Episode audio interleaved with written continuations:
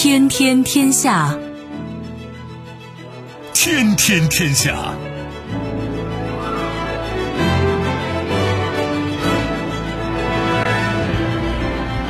历史穿行者，新闻摆渡人。各位好，我是重阳，这里是天天天下。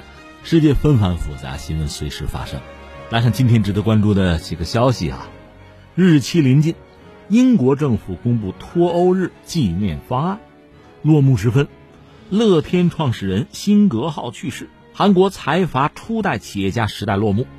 无中生有，马克龙给波斯湾起新名，伊朗回怼。闹剧一出。中科院计算所回应木兰语言问题称，当事人已被停职。几件事情都颇值得玩味吧？我们一一道来。欢迎你使用传统收音机或者手机来收听我们的节目啊。另外，这样几个客户端也很方便，一个是计时，那就是蜻蜓或者喜马拉雅以及企鹅 FM。你搜索“重阳”可以找到我们的多个节目吧，无论是节目回放还是其他内容啊。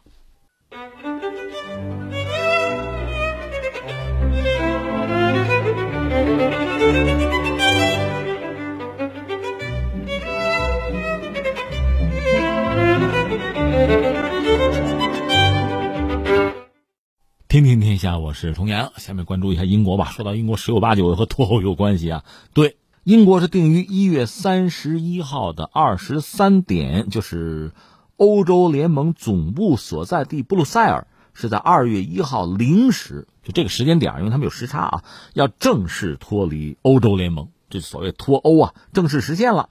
英国政府在十七号呢。就说要在三十一号呢，要发行纪念币啊、升国旗啊、倒计时啊，纪念这个特殊的日子——英国脱欧啊。你想吧，将来人们看历史课本，这是很重要的一幕啊，历史事件呢。其实你说英国历史上确实有非常多的重大的事件，你像什么大宪章啊、什么工业革命啊，啊，说起来很多。那脱欧想必在未来的这个历史课本上会大书特书，浓墨重彩有一笔。当然，人们现在争一个什么事儿呢？伦敦有一个地标叫大本钟啊，是不是在三十一号二十三时会鸣响？响不响？你说这还值得争？你想让它响不就响吗？不一定。为什么？我给你解释啊。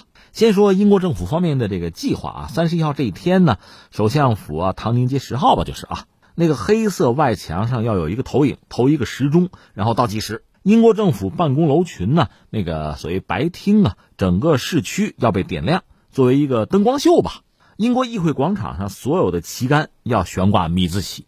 英国财政部还要发行所谓脱欧的纪念币，硬币的这个字样呢是和平、繁荣啊和所有国家的友谊，这个宗旨不能变啊。这个硬币呢是三十一号进入流通渠道可以花的。英国政府说呢，呃，约翰逊预计会是当天最早拿到这个新硬币的人，那是肯定的啊。再就是内阁三十一号会在英格兰北部某地吧有一个特别会议。呃，这地儿还没公开。约翰逊呢是当晚会议结束之后呢，要向全国有一个讲话。那你说那大本钟什么意思啊？大本钟是这样：二零一六年脱欧全民公投期间吧，约翰逊是这个脱欧派的领军人物之一，他就曾经说这么着啊，正式脱欧生效之际，我们要鸣响那个大本钟，以示庆祝。但是议会下院说不行，不行啊，为什么呢？开销太大。你说这是开销什么事儿哈？这样，大本钟是议会大厦那个钟楼，叫伊丽莎白塔，是那塔上的一座钟吧？但是呢，一般是就指代那个钟楼本身了。这是伦敦的地标性建筑，二零一七年八月开始翻新修呢，按说是二零二一年要完工。那你要非让它提前响，就是一月三十一号夜里边二十三点，这等于提前鸣响啊，那就得重新干呗。它有所谓响板。你还得铺这个楼层，重新来，尽快来。工程可能要花上，呃，五十万英镑吧，就四百五十万人民币这个样子吧。所以下院的议长说这不行，这这相当于五万英镑响这一声啊，这这个太贵了，这个啊。那你想，约翰逊不甘心，人家都提出来了，那怎么办？众筹啊，咱可以众筹啊。据说到十七号哈，众筹筹了二十五万英镑了，所以你看还有戏，哈哈。另外呢，说到底，明中这个事儿，很多人不是因为钱反对，就是很多人想留欧嘛。那你说你们要脱欧，对吧？你们脱欧是成功了，还鸣个钟，你们就胜利了呗？你们就笑话我们的是吗？包括你比如苏格兰民族党，人家还打算脱英呢。那话说的不好听了，有一位叫格雷迪的说啊，或许我们可以问问问问英国政府啊，如果他们想听这个钟，这丧钟为谁而鸣啊？这话都说出来了。那把这事儿放在这儿，这是个悬念哈，到底到时候想不想，咱们走着瞧吧。那我们节目啊，节目性质使然嘛，我们要关注的吧。我们还是要做点利益上的算计，就是说得失如何，包括对中国影响几何，恐怕我们还是要这样看问题哈。这个话题其实以前多多少少都聊过，那今天我们再结合最新的形势哈，再做一个整体上的一个盘点吧。这次英国脱欧啊，直接的导火索其实我理解就是难民问题吧，就是从非洲和中东的难民跑到欧洲来。那欧盟要接着呀，要接着，大家得分一分啊。作为相对大的国家、发达的国家，那得多承担啊。这里面，比如德国、法国、英国，你要多承担。欧盟有了这样的一个态度啊、政策，那英国就得跟着走。而英国人不愿意跟着走，因为这对自己会产生巨大的冲击，不管是这个社会秩序、安全的问题，还是就业等等吧，一系列的麻烦，不愿意承担。除了难民要上你们家来住，在你们家找工作，你还得多掏钱呢。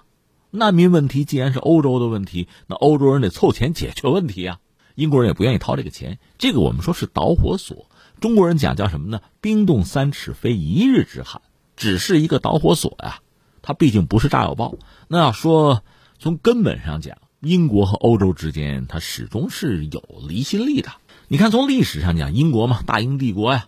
日不落帝国呀，曾经一度是一个全球性的霸主，是一个全球性的大国。虽然它本土面积很小，还不如日本大，但是它确实给自己打造了一个全球性的一个帝国。当然，现在恐怕已经是日薄西山啊，风光不再。但是当年确实啊，就祖上曾经扩过啊，那个时候它和欧洲的关系也是很微妙、很独特的。有人不是总结吗？英国的战略叫做离岸平衡手，就是它绝不允许欧洲大陆出现一个，你说强权呀、霸权。说实话，它不能让欧洲大陆统一起来，出现一个大国强国挑战自己的位置，影响到自己的利益。所以谁强就要打谁。就他经常联合欧洲大陆老二、老三去干掉老大。那在欧洲大陆曾经称强的，比如拿破仑算一个吧，沙俄也可以算，后来纳粹、希特勒也算吧，这个都是英国的敌人，必须打掉啊。要不然自己的位置不保嘛。但是后来你看，欧洲确实没有崛起一个能够挑战英国的力量。但是，但是美洲出了一个，就是美国。那英美之间最后完成了一个霸权的交接吧。有人讲这算是和平交接，他们俩之间没有打仗，但是整个世界因此却战乱不断。总之，英国呢，我们觉得还是要肯定他在哪点个赞啊。他是软着陆，作为一个帝国啊，最后他是慢慢的软着陆，没有像奥斯曼土耳其那样碎一地。但是他现在显然也不是全球的这种一流的霸主级的国家了。可是他和欧洲的这个关系，彼此之间相互了解的这个风格，其实没有特别大的改变。那在二战结束以后呢，英国也曾经考虑加入欧共体。欧共体就是德法抱团之后逐渐形成的一个东西嘛，欧洲大陆啊。但是当时戴高乐主政法国的时候是不接纳英国的。但是英国人也看到加入欧共体的好处，就是一个统一的大市场。我们曾经讲，我们国内的经济，我们开个玩笑，这还得谢谢秦始皇啊，统一中国啊，统一了文字，我们有一个统一的大市场，一直到今天，在市场经济条件下，这个大市场的价值啊、作用，国内市场啊，一下子体现出来。欧洲国家都很小，很碎裂，从这个传统啊、文化呀、宗教啊，就各个领域吧，它很难再统一成一个大国。但是呢，如果通过欧盟这个方式，之前是欧共体啊，能够形成一个相对统一的大市场，那还是对各国都有好处的。其实你看看，就说我们中国啊，在全球范围内最大的贸易伙伴谁？欧盟啊。第二呢，曾经是美国，这不这两年有贸易摩擦吗？成了东盟。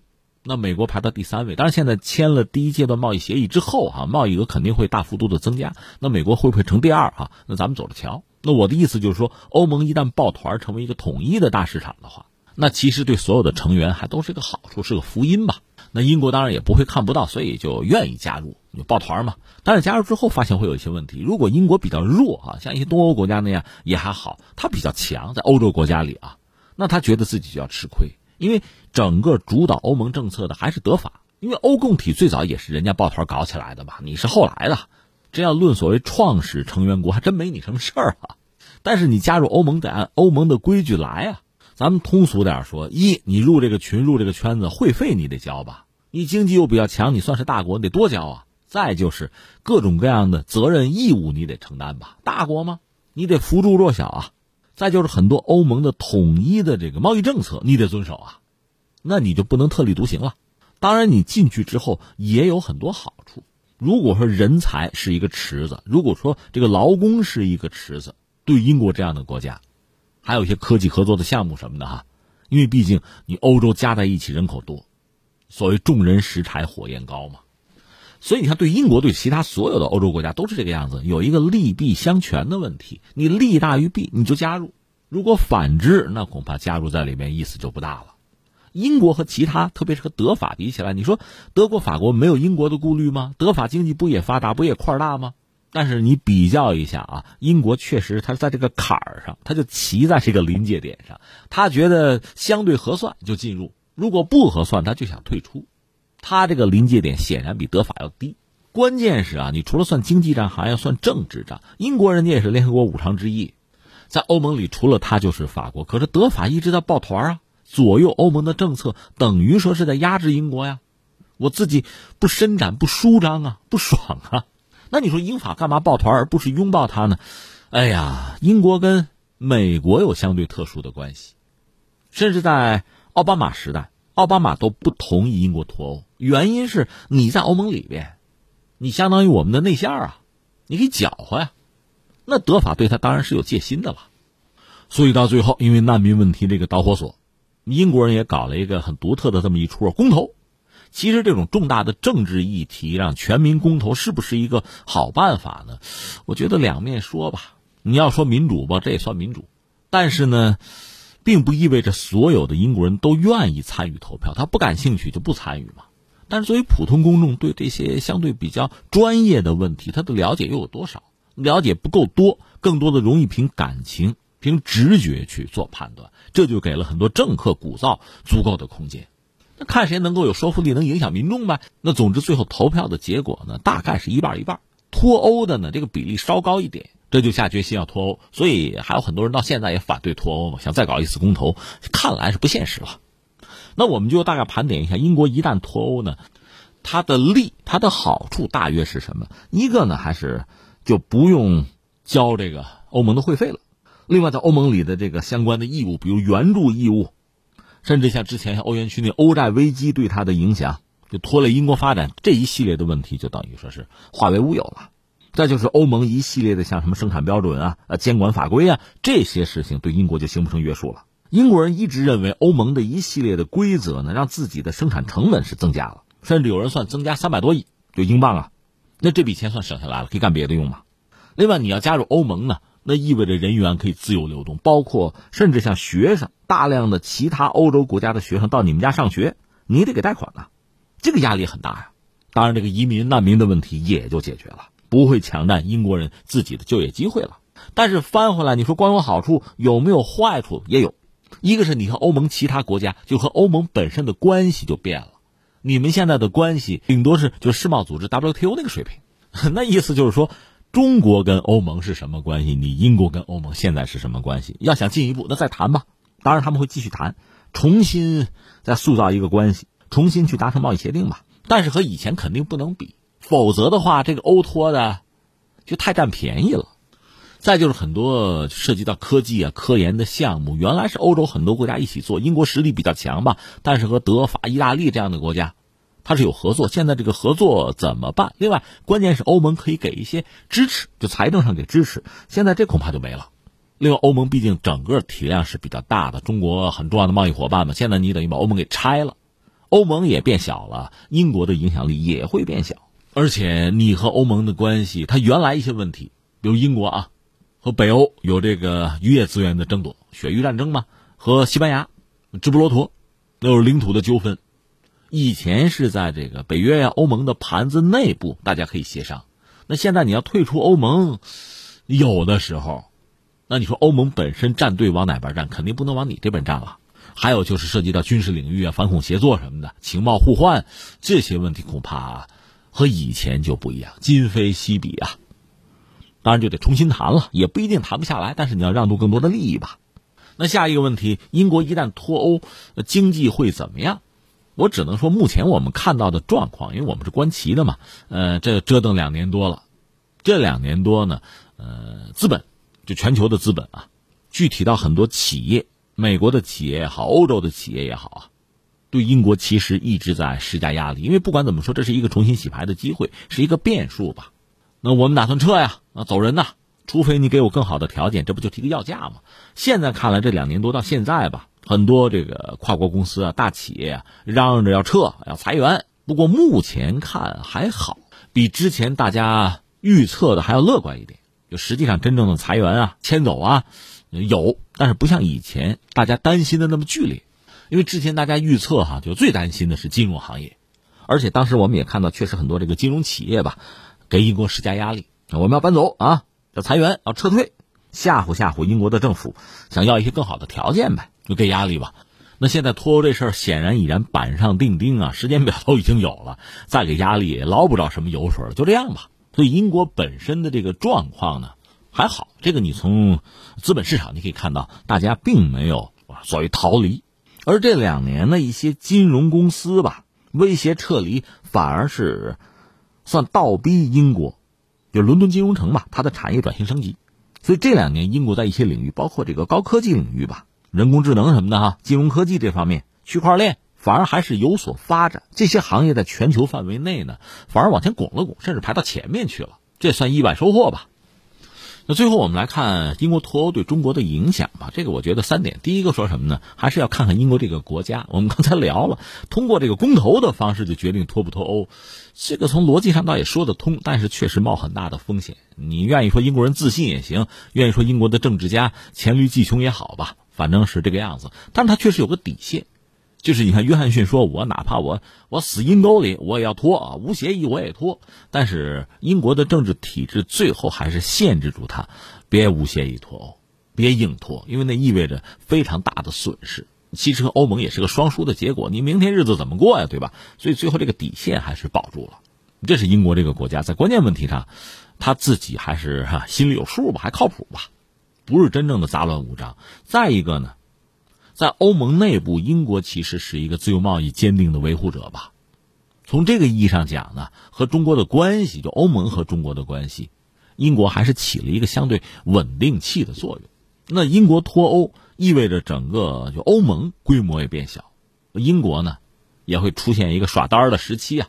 这说起来有意思啊，就是在欧洲的一干国家里边，呃，挪威就跟我们签了自贸，冰岛签了。他们都不能算是这个欧盟的成员国吧？那英国脱了欧也不是欧盟成员国了，和中国签自贸的可能性有没有？因为英国也需要，中国确实是一个很合适的目标。但这事儿能不能做成，恐怕还有一个国家你不能忽略，就是美国。特朗普很希望英国脱欧的，因为他主要目的是拆了欧盟嘛。这是美国很多政治家的想法。关键是英国脱欧之后，它的吸引力还有没有那么大？美国和英国在搞自贸之类的东西，意义大不大？但是我们知道，美加墨搞的那个自贸，就新签的那个特朗普主导签的那个东西，它里面可是有相应的条款的，就是针对一些所谓的非市场国家，说的就是中国嘛。如果加拿大和墨西哥和中国要签自贸的话，美国是要干涉的，就逼着这些国家就是选边站嘛。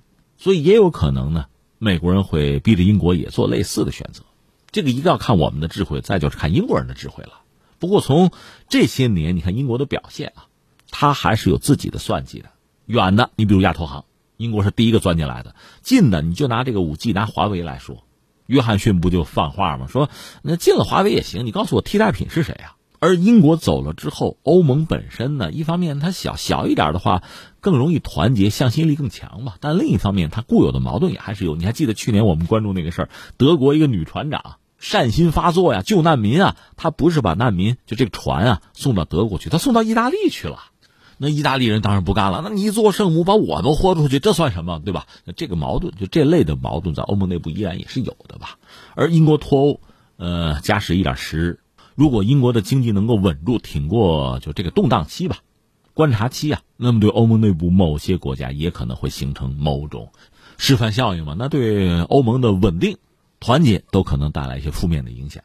而欧盟被削弱之后，对中国这样的大市场恐怕也会更加感兴趣吧。不过刚才我们也讲了，英国在欧盟内部呢对华相对是友好，因为他很看重经济上的利益啊。如果他撤出之后，那欧盟本身在政治上会不会比如右转也好啊，更多的强调意识形态也好啊，这种可能性也不排除。总之吧，我们都是成年人，一个事情我们不会简单的说好或者坏，你肯定要综合去判断。最后四个字儿呢，其实对于欧盟、呃，对于英国、对中国都是一样的，叫什么叫趋利避害啊？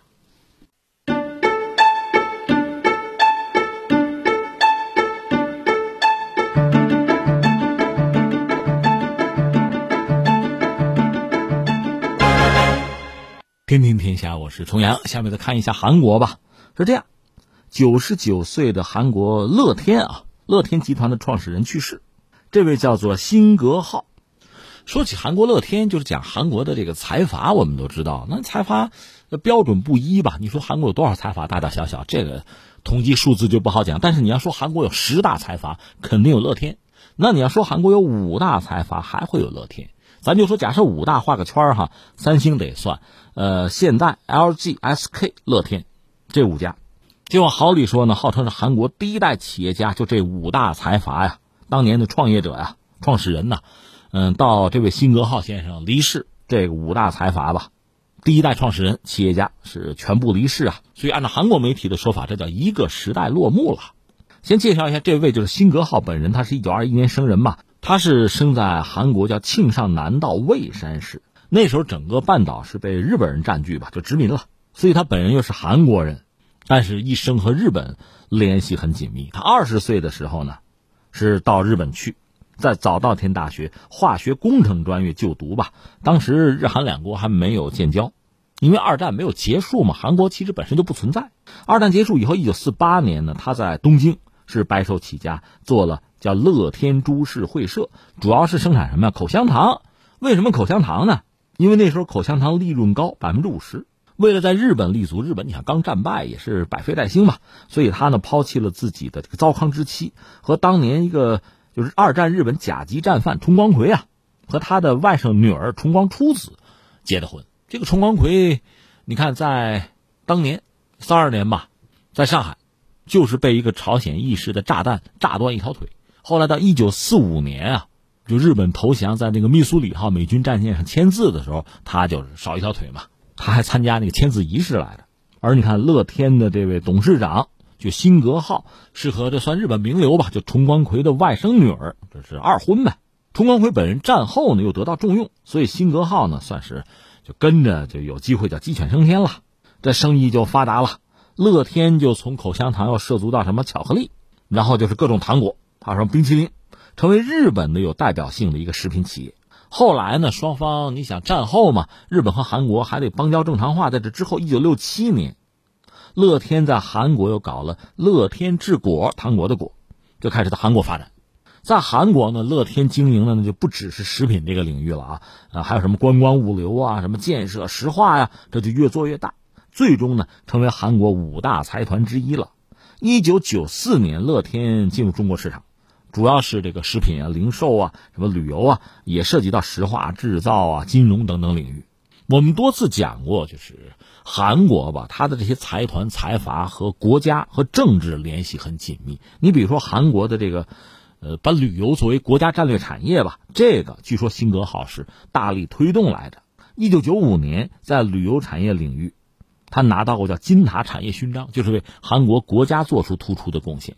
但他本人的个人生活吧，我们讲这个之前抛弃了糟糠之妻，娶了个日本女人。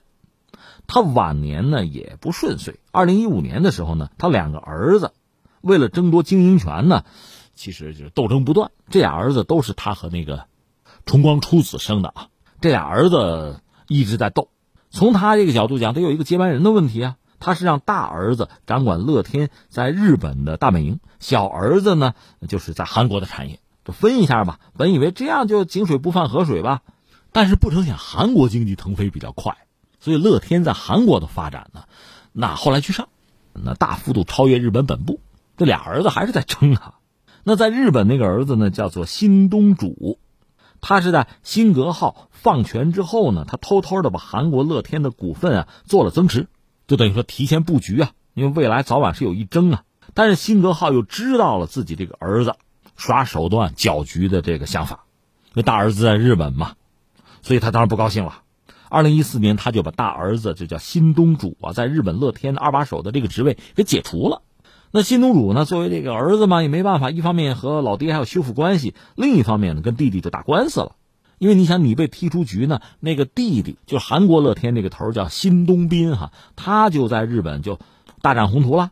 那这哥哥告弟弟什么呢？你把我在日本乐天的旧部给清洗了一遍呢，你这是要把韩国和日本的公司全收入囊中啊？那哪行啊？这时候老头都九十多了，一听这个也怒了嘛。二零一五年，跟这个新东主这大儿子到日本，就解除了那个弟弟新东彬和日本乐天的几名董事的职务。新东彬也不干了，那小儿子就说不行啊，我老爹这个命令无效啊，因为没有经过董事会的表决嘛，那就紧急开会，直接釜底抽薪，就把老爹就是新东浩的会长职务解除了吧，给了个名誉会长的虚名，这就叫做父子反目。所以你看，这个爹当的不成功啊！首先对大儿子不满，整来整去跟小儿子反目，你说叫什么事儿吧？这两个兄弟的母亲叫做重光初子，她是支持小儿子，那跟老公就不对付了。所以你看，这一家分两半啊，丈夫跟大儿子是一半，媳妇儿跟小儿子是一边，这就搞吧，闹吧。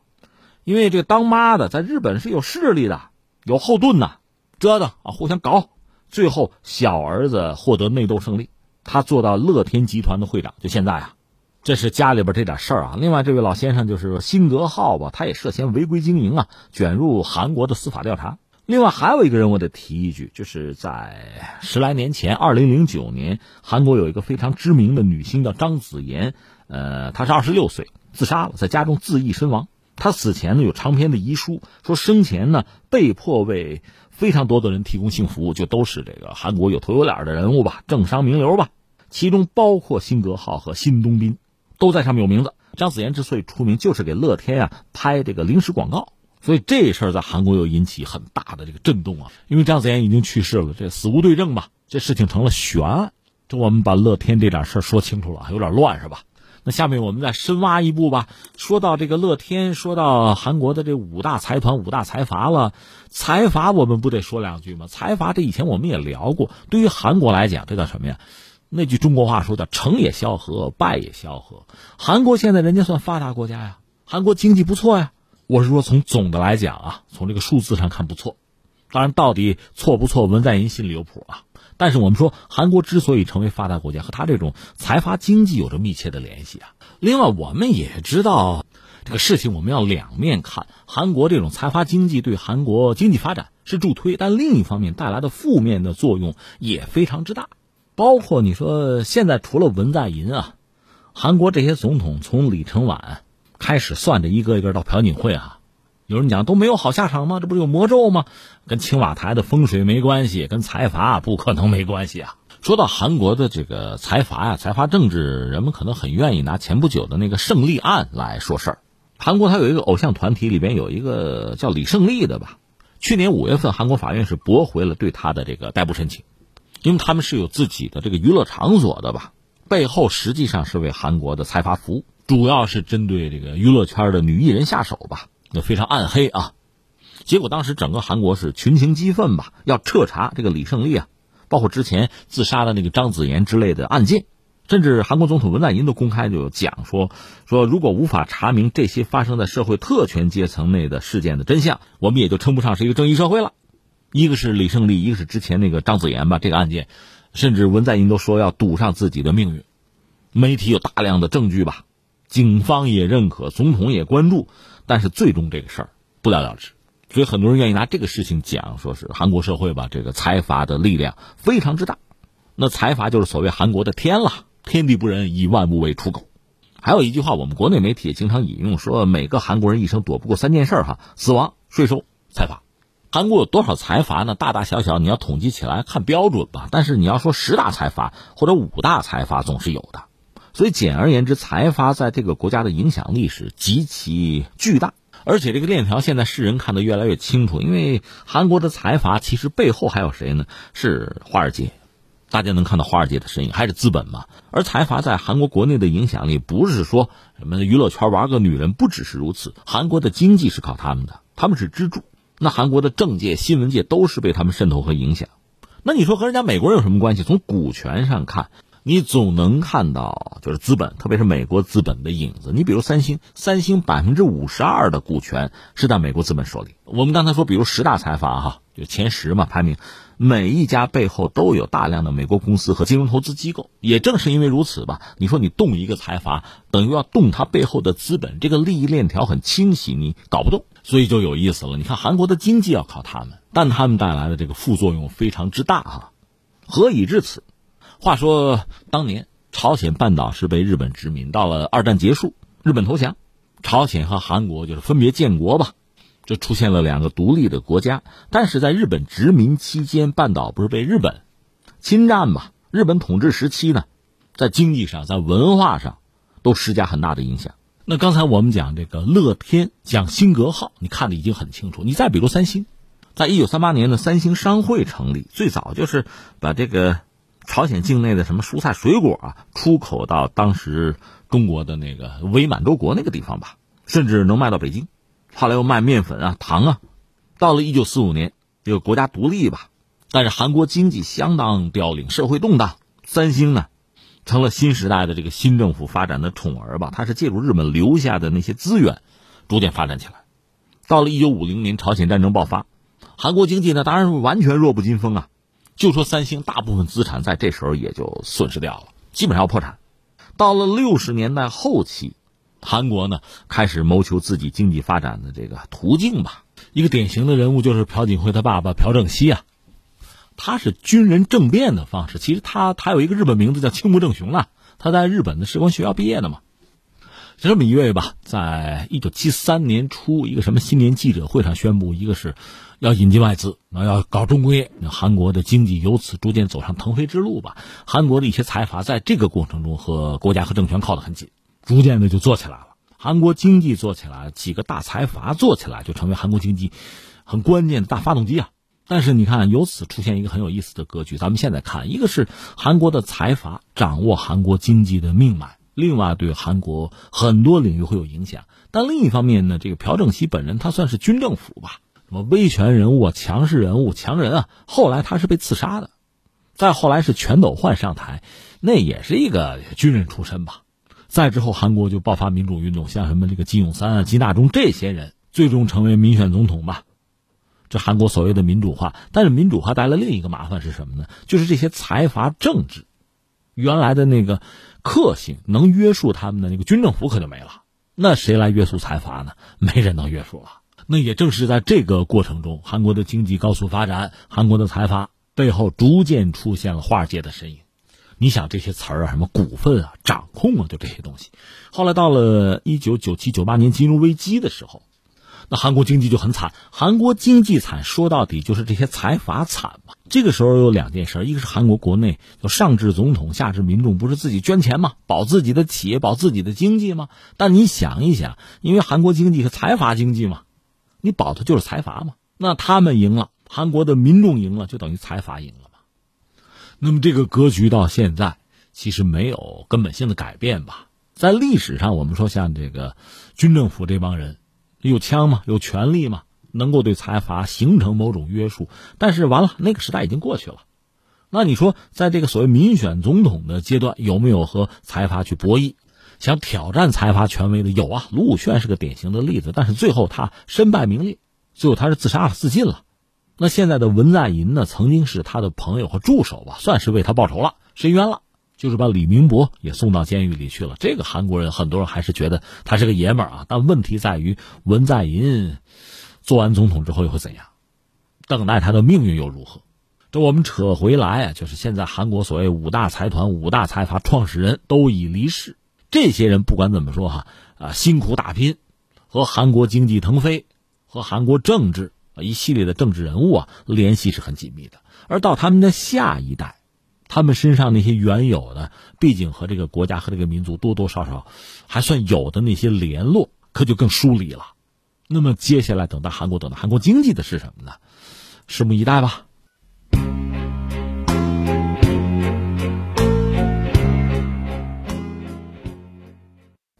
听听天下，我是重阳。下面关注一下哪儿？看看波斯湾。因为在某些人看来，波斯湾这个名字不合适，应该改名。谁呀？马克龙。波斯湾我们都知道，学过中学地理都知道不？就是在那个伊朗阿拉伯半岛之间那块一片水吧。历史上讲叫波斯湾，但是呢，法国总统马克龙他呢给这片水域起了一个新名字，叫阿拉伯杠。波斯湾啊，就觉得光叫波斯湾不合适啊，有点偏沉啊，改名是这样。一月十七号，马克龙呢，他发了一条推特啊，他说什么呢？以加强海上安全的名义，法国在阿拉伯半岛和阿拉伯杠波斯湾以创纪录的速度部署了美洲虎特种部队，这是法国特种部队啊，因为该地区对他们有特别重要的战略意义。所以你看，一方面呢是在伊朗的家门口部署了自己的军事力量，另外呢把波斯湾名字还改了，因为波斯嘛，伊朗波斯人呐，所以波斯湾这个名字和伊朗确实在历史上讲，你可以看到千丝万缕的联系吧，改成叫阿拉伯杠波斯湾了。所以这个你想很多人听着不舒服啊。一月十九号，伊朗的外交部的发言人就站出来，用波斯语、法语、英语三种语言发推啊，就回怼，强调说呢，波斯湾。是这片水域唯一的名字。法国在这个地区的军事存在，就同他给这个水域起的名字一样，是错误的。不过这位呢，因为毕竟搞外交的嘛，话不说死，不说绝。他说这些错误可以补救啊，可以补救啊。这是伊朗官方的态度。至于网民呢，早在这底下就不干了。马克龙不是那个推特嘛，就类似微博吧，底下是一大帮人在那留言，给这个法国总统讲课啊。有的是比较这个善意的提醒啊，说这儿自古以来一直叫波斯湾啊。也有人给这个地图，就各种这个教啊，甚至法国人、法国水手吧，一五三零年给的就画的那个老地图都给贴出来了。叫波斯湾吗？法国人自己也这么叫啊。到你当总统改名啊，这不没有道理吗？当然，顺便说一句，这个地方啊，就波斯湾，一般我们都这么叫，但确实也有一些，据说有一些阿拉伯国家呢，不这么叫，就不认同这个名称啊。从这个历史上、从法律上讲是有质疑的。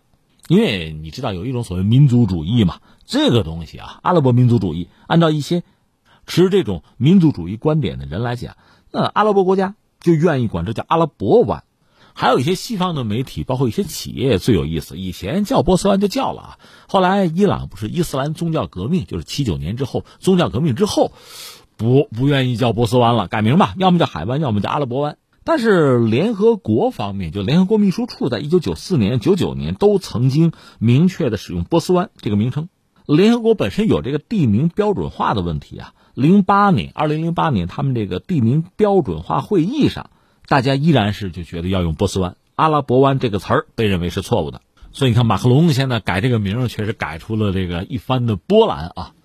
那你要让我说呢，我就觉得你要愿意改的话，也不是不行，应该是先交个申请吧，联合国那儿先商量一下吧，这是一个，你总得走个程序吧。这就跟人的名字一样，你说这位叫张三，那位叫李四，那非有人管李四要叫王五，你这不搞吗？这不乱了套了吗？这是一个啊。再一个，你要改的话，要不全球性都改。你说这个波斯湾是不是便宜了伊朗人啊？哎，那要不 印度洋一块改改？日本海这名字也改改，这是不是更好啊？所以你看这事儿，我觉得俩问题，一个问题是什么呢？就说说法国是什么意思，啥动机啊？他确实有想法。一个是刚才我们讲这个涉及到地面部队对吧？另外，他航空母舰，法国有唯一的一条还是核动力航空母舰戴高乐号，四万吨级吧。那船不是很大，在海上待的时间不会很长，待仨月就了不得了啊。呃，应该是马克龙已经宣布这条船要派到中东去，而且你知道航母，航母往往意味着一个战斗群吧。嗯，特别是像法国如果动航母的话，涉及到一些欧洲国家要不要陪着？呃，德国、比利时、荷兰、西班牙、葡萄牙还有希腊，有可能在戴高乐号呃在中东部署期间要参与护航，这就成了一支欧洲的作战力量。这是被认为要加强大西洋和北约的联系吧？呃，一说说挺好听，还是要打击这个恐怖主义啊！他们这个行动叫下马风。嗯，其实之前我了解，特朗普也曾经对欧洲人喊话啊，加入啊，一块干啊。说到底是要对伊朗施加压力，而在美国给欧洲，包括给法国施加压力这个背景下呢，马克龙实际上做了一个回应。这个回应就是老大，我听你的，就这个呗，派了兵，甚至还要把这个波斯湾名字也改了。这当然我估计很对特朗普的口味吧。所以你看，这个伊朗的哈梅内伊曾经斥责，就是英法德啊，欧洲这三家，你就是美国的仆人嘛，就给了这么一个态度。所以不管是说改名也好啊。还是说派这个地面部队，呃，或者派航空母舰，这个应该是为了应和美国的要求，嗯，不至于惹美国不高兴吧？我们可以这样来看这个事情，这是一个啊。再一个，把马克龙给波斯湾改名这事放在一边啊，从历史上看也很可笑。你看，今天我们讲拉美人呢，一谈到这个哥伦布所谓发现新大陆，就嗤之以鼻。还有一些殖民者跑到这个南美什么的哈，说人家就在那儿，那儿有人，有这个土著，有原住民，你们在这动不动就发现这发现那，你凭什么呀？那儿不是没有人，包括已经死掉的那个查韦斯，委内瑞拉那个当时那个总统，不就多次斥责哥伦布，你发现什么新大陆？那我们在那住的好好的，你们来了又抢又杀的，这哪是文明？这就野蛮吗？其实说起来很有意思，西方殖民者所到之处，别的不说啊，那就是要起名啊。各种各样的名字重新起一遍，他也不管原来那个地方就当地人叫什么，就用自己的习惯，甚至自己的这个宗教信仰，给很多地方就重新的命名，就给这个世界重新洗过一次牌，名字啊重新洗过一次牌。但是那是殖民时代，我们也没法说什么了，已经过去了。你说大航海也好啊，工业革命也好啊，西方人确实当时有那个实力，到处去征服和殖民。但那个时代我们说已经过去了。那个时代有那个时代的辉煌，有很多大帝国，包括中华帝国都是有的。我们也是中央帝国老大帝国嘛。那一篇翻过去了。今天这个时代，我们讲的是什么呢？那法国人自己说的，人生而平等的，还有好多人动不动就人权标杆哈，自己给自己这个帽子，那咱得表现呐。你看，又赶上这个时间节点，这是个坎儿啊。英国一月三十一号不也就脱欧了吗？那法国会成为整个欧盟里边唯一的一个。就联合国五常唯一的一个欧洲国家，它又是一个唯一有核武器、唯一的有航空母舰的国家，那它对于欧盟、对欧盟这些伙伴国啊，这个影响力似乎会更大，因为英国没有了，法国等于一枝独秀了。因为德国不管怎么说，二战是个战败国吧，在这些领域他不愿意冒尖也不太方便冒尖那法国人就成为领袖级的人物了。那马克龙的动向就非常值得关注了，他比如派舰队也好，派军队啊，改名。这一系列的作为，是不是也意味着他在调整自己的政策，包括对美政策，也包括对伊朗、对伊核协议的政策？这是非常值得关注的。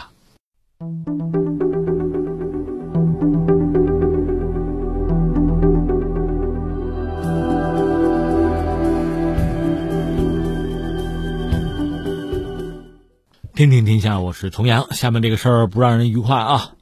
话说，在一月十五号，中国科学院的计算技术研究所传来的消息，该所实验室编译组主导研发的国产编程语言木兰正式发布。中科院计算所副研究员、计算机体系结构国家重点实验室编译组负责人叫刘雷。据他介绍说，木兰是一款面向智能物联应用、采用最新编程语言设计理念和编译技术的程序设计语言。开发团队致力于将其打造为智能物联时代的 C 语言。当时相关报道说，木兰呢是由。编译实验室完全自主设计、开发和实现的编程语言，与之配套的编译器和集成开发工具也完全由团队自主实现，是我们真正掌握核心技术的编程语言。这是刘雷当时的介绍。那下面我们说个但是吧，注意这是十五号的新闻啊。十九号，中国科学院计算技术研究所回应有关员工造假国产编程语言的网络质疑。发布了关于木兰语言问题处理情况的说明，就说近日网上出现质疑木兰语言的信息，我所获知这一情况后高度重视，经所科研道德委员会初步调查，木兰语言系我所员工刘雷创办的中科智新公司研发的面向青少年编程教育的集成化产品，该产品的开发包中包含了。另一种是现成的啊，开源编译器，对外却声称完全自主，该行为存在欺瞒和虚假陈述的科研不端问题。我所已对当事人刘雷作出停止检查的决定，并就管理责任责令编译实验室负责人做深刻检讨。你看，画风大变，事儿就是这么个事儿啊！春节就要到了，春节前这不是什么好消息哈。感慨一下吧，三条。第一点呢，我想说什么呢？还要感谢我们这个时代，感谢互联网。这个事儿你看啊，作为一个正面的新闻，刚刚爆出来，马上就被打脸。我看可能就是很多比较懂行吧，圈里的网友，比如在那个知乎上，有人公开就质疑：你不对啊，这个东西我们看着熟啊，这界面这么熟，你连个标记都不换呢，这不就抄的吗？还有人说，人家那是现成的产品，你包了个壳而已嘛，分分钟打脸。外行或者不感兴趣的，那当然不会知道什么。那只要是在行的圈里人，第一眼一看就知道你在做什么。纸里包不住火，在今天这个时代，所谓互联网的时代嘛，咱就说，比如说论文抄袭这个事情，以前吧，我觉得不一定很好查，现在分分钟的事儿啊，你百度上搜去吧，关键词嘛，你看看引用多少，这不是很难的事情了。所以在这个时代，我们开个玩笑啊，你说瞎话成本都提高了。不是有一个笑话吗？说进入网络时代嘛，移动支付嘛，沉重打击传统小偷那个行当。另外，在其他各个领域，你说你造假，在今天居然你还敢造假，这是分分钟被人家抓住啊！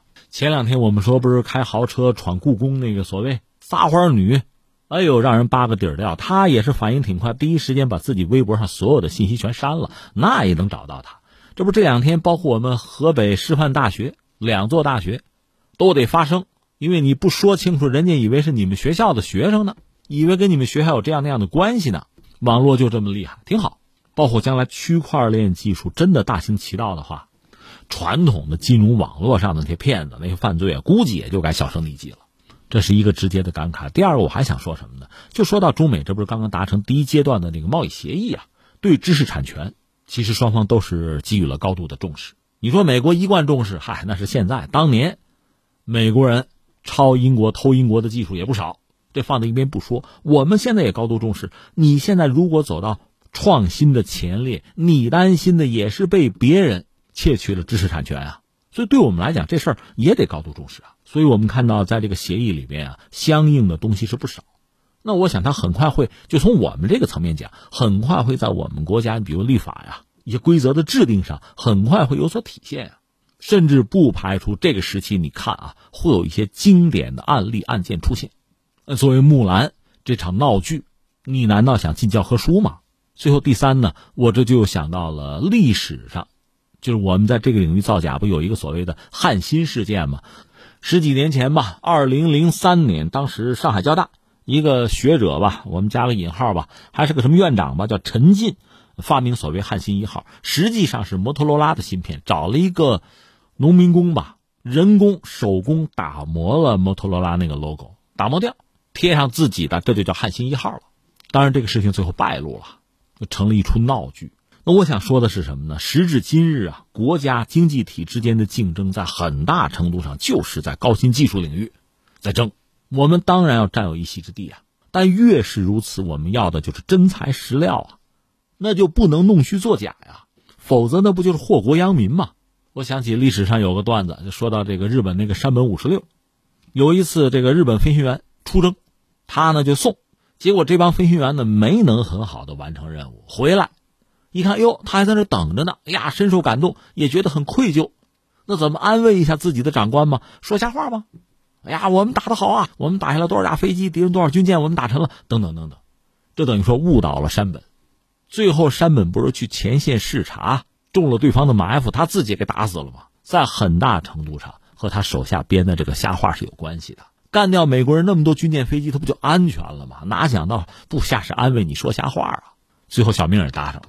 所以你看，总结一下啊，一个，现在呢，互联网时代，说瞎话难度很大，很容易被戳穿的。所以啊，在这个年代，尤其应该是说老实话，做老实人，办老实事儿。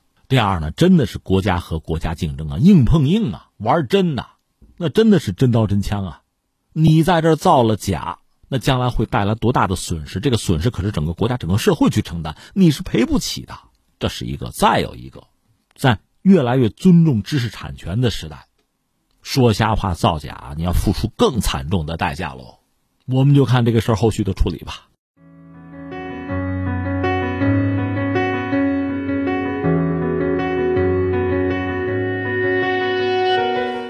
好，各位，以上是今天节目的主要内容。我是重阳。最后再提醒各位一下，收听我们的节目呢，可以用收音机选择调频幺零四点三河北综合广播。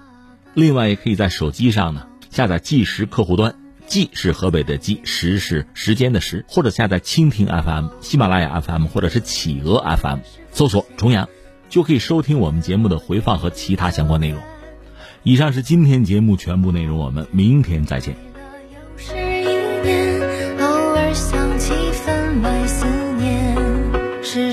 总有